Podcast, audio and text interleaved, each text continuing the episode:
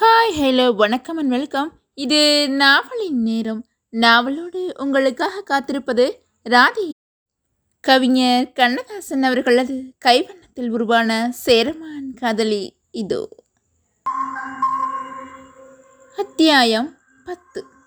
இதயத்தில் அவள். இரவு வரை பத்மாவதி வீடு திரும்பவில்லை என்றதும் ரவிவர்மன் மனத்தில் சந்தேகம் எழத் தொடங்கிற்று. மன்னவர் ஓலையை பார்த்திருக்கக்கூடும். பத்மாவதியை கடுமையாக ஏசி இருக்கக்கூடும் பயம் மிகுந்த நிலையில் பத்மாவதி கோதையுடனே தங்கி இருக்கக்கூடும் என்றெல்லாம் என்ன தலைப்பட்டான் மூத்த தாவளி அவனை சாப்பிட அழைத்தபோது அவன் பொறுமை இழந்திருந்தான். எனக்கு பசி இல்லை என்று சொல்லிவிட்டு சால்வையை எடுத்து போர்த்தி கொண்டு யூஜியாவின் இல்லம் தேடி நடந்தான்.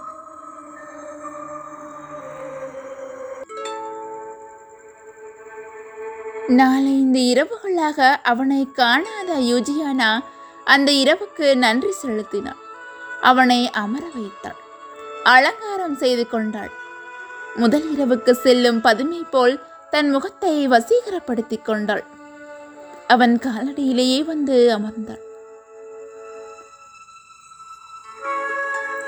இத்தனை ஆத்திரத்திலும் குழப்பத்திலும் இருந்தால் தெய்வப்பாவையே எதிரில் வந்து நின்றாலும் காதல் பிறக்காது.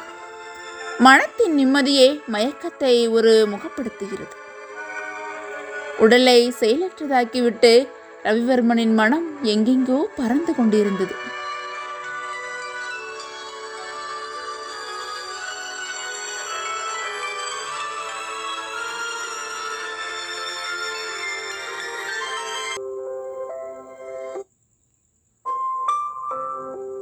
அவள் அவனது கால்களில் சாய்ந்தபடி முழங்கால்களின் மீது இரண்டு கைகளையும் மடித்து வைத்துக்கொண்டு யூத மொழியில் பாடத் தொடங்கினாள். தேவலோக பறவைக்கு தாகம் இருக்கிறது திரும்பிய பக்கமெல்லாம் தண்ணீர் இருக்கிறது. குடிக்க முடியாமல் ஏதோ குறுக்கே நின்றது. எந்த ரகசியத்தில் தேவன் சுகங்களை எல்லாம் வைத்திருக்கிறானோ அந்த ரகசியத்தின் கதவுகள் அடைப்பட்டே கிடக்கின்றன. என் தலைவனின் மௌனம் எனக்கு புரியவில்லை. விரிக்கப்பட்ட பஞ்சையின் மீது தூவப்பட்ட மலர்கள் அங்கேயே மலர்ந்தன போல் காட்சியளிக்கின்றன.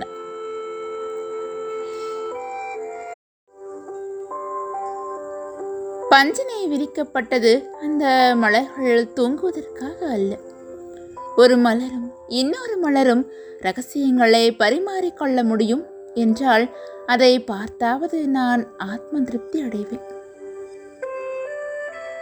போர்க்களத்தில் வாட்கள் மோதுகின்ற ஓசையையே கேட்டு பழகி போன தலைவனுக்கு போகக்களத்தில் இதழ்கள் மோதுகின்ற ஆசையை பிடிக்காதா? இரண்டு விளக்குகளும் பக்கம் பக்கமாகவே எரிகின்றன ஒன்றையொன்று தழுவக்கூடாதா? ஆம் தேவலோக பறவைகளுக்கு தாகம் இருக்கிறது. ஜெருசலத்து கிணற்றில் இனிமையான நீர் சுரந்து கொண்டு இருக்கிறது. யூத வம்சத்து மேனி அதனால் அழகுபடுத்தப்படுகிறது. அழகுக்கு கூட வயதாகிக் கொண்டிருக்கிறதே. தலைவனுக்கும் தலைவிக்கும் தாய்மொழிகள் வேறு வேறு. அவனது தாய்மொழி மௌனம் அவளது தாய்மொழி மயக்கம். என்ன செய்வது? தேவலோக பறவைக்கு தாகம் எடுக்கிறது. அப்படி பாடிக்கொண்டே தனது மெல்லிய கரங்களால் அவனது கால்களை பிடித்து விட்டாள் யூஜியானா.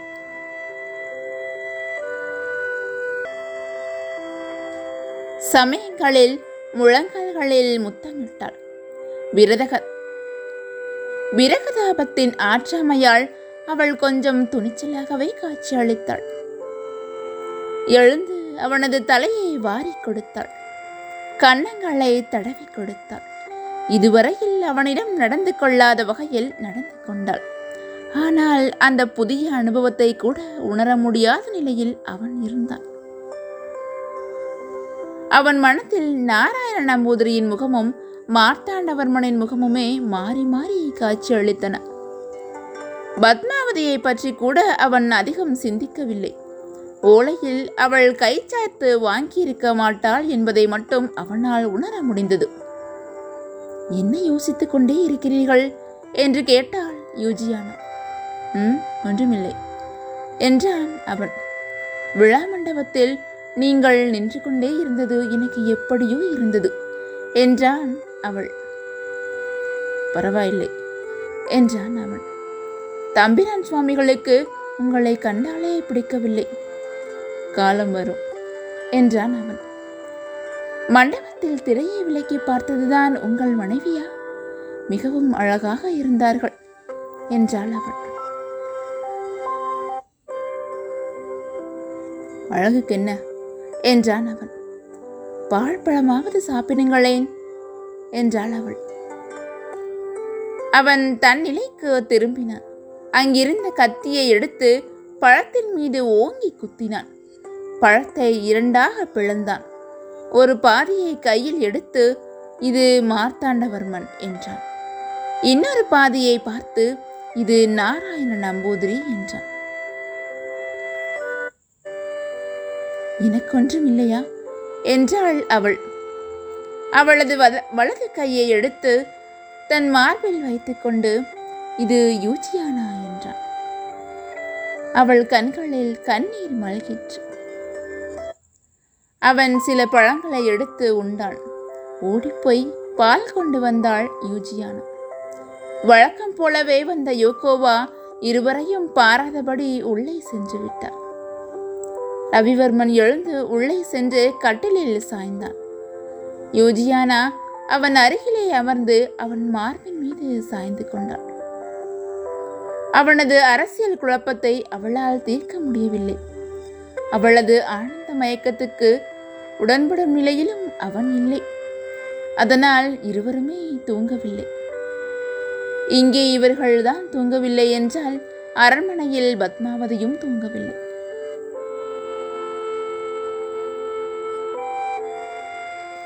மெல்லிலங்கோதை எவ்வளவு கேட்டும் தன் கண்ணீருக்கான காரணத்தை அவள் கூறவில்லை. அங்கே அப்போது மார்த்தாண்டவர்மனும் இருந்தான். அவனாலும் எதையும் யூகிக்க முடியவில்லை.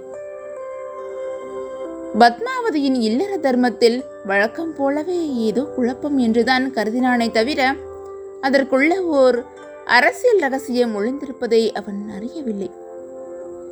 கோதை எவ்வளவு புண்ணியமானவள் எவ்வளவு புனிதமானவள் தம்பி மார்த்தாண்டவர்மன் எவ்வளவு கபடமில்லாதவன் இவர்களுக்கு எதிராகவா? அவள் தலை சுற்றிற்று. கணவனும் வாழாமல் இருந்த நாட்களே வள்ளமான நாட்கள் என்பது போல் தோன்றிற்று. மார்த்தாண்டவர்மன் சொன்னான் ரவிவர்மன் பொதுவாகவே நல்லவர். திடீர் திடீரென்று முடிவுகள் எடுத்து விடுவார். விளைவுகளை பற்றி கவலைப்பட மாட்டார். என்ன செய்வது? திறமையுள்ள ஒருவருடைய நெஞ்சத்திலும் இருண்ட பகுதி ஒன்றை இறைவன் படைத்திருக்கிறான். வேலைக்காரர்களிடையே கூட பார்த்திருக்கிறோமே. நல்லவனாக இருந்தால் முட்டாளாக இருக்கிறான். திறமை உள்ளவனாக இருந்தால் அயோக்கியனாக இருக்கிறான் ரவிவர்மன் அயோக்கியர் அல்லர். அவர் எல்லோருக்குமே ஒரு கேள்விக்குறி. கோதை சொன்னால் எல்லோருக்கும் கேள்விக்குறியாக இருப்பதில் தவறில்லை. மனைவிக்கு கூடவா அப்படி? மார்த்தாண்டவர்மன் சொன்னான் மனைவிக்கு கணவன் கேள்விக்குறியாக இருந்தால்தான் மனைவி எப்போதும் அவனை பற்றி சிந்தித்துக் கொண்டிருப்பாள். நல்ல வேளை நான் பிழைத்தேன் என்றாள் கோதை. உன் கணவன் அப்பாவி. அதனால்தான் நீ அகம்பாவியாக இருக்கிறாய் என்றான் மார்த்தாண்டவர்மன். நீங்கள் அப்பாவியா? என்றபடி ஜாடையாக கன்னத்தை தடவிக்கொண்டாள் கோதை. இப்போது அவர்கள் சரசர பேச்சில் பங்கு கொள்ள பத்மாவதியால் முடியவில்லை. சரி என்னை கொண்டு போய் வீட்டில் விட்டுவிடுங்கள் என்றாள். அவளை தேரில் ஏற்றி கோதையும் கூடவே சென்றாள். அரண்மனை காவலர் சிலரும் பின்னாலேயே ஓடினார்கள். ரவிவர்மன் மாளிகை திறந்தே கிடந்தது. மூத்ததாவளியும் இளையதாவளியும் வாசலையே பார்த்தபடியே இருந்தனர் பத்மாவதியோடு கோதையும் வருவதை பார்த்து என்னம்மா உடம்புக்கு? என்று கவலையுடன் கேட்டாள் மூத்ததாவளி. ஒன்றுமில்லை. முதலில் அவளை தூங்க வையுங்கள் என்று சொல்லிவிட்டு கோதையை விடைபெற்றுக் கொண்டாள். பத்மாவதி தன் அறைக்குள் சென்று படுத்து மீண்டும் அழ ஆரம்பித்தாள். தொடர்ந்து கேட்டு மகிழுங்கள் சேரமான் காதல் தொடர்ந்து தினமும் தவறாமல் கேளுங்கள். நன்றி வணக்கம்.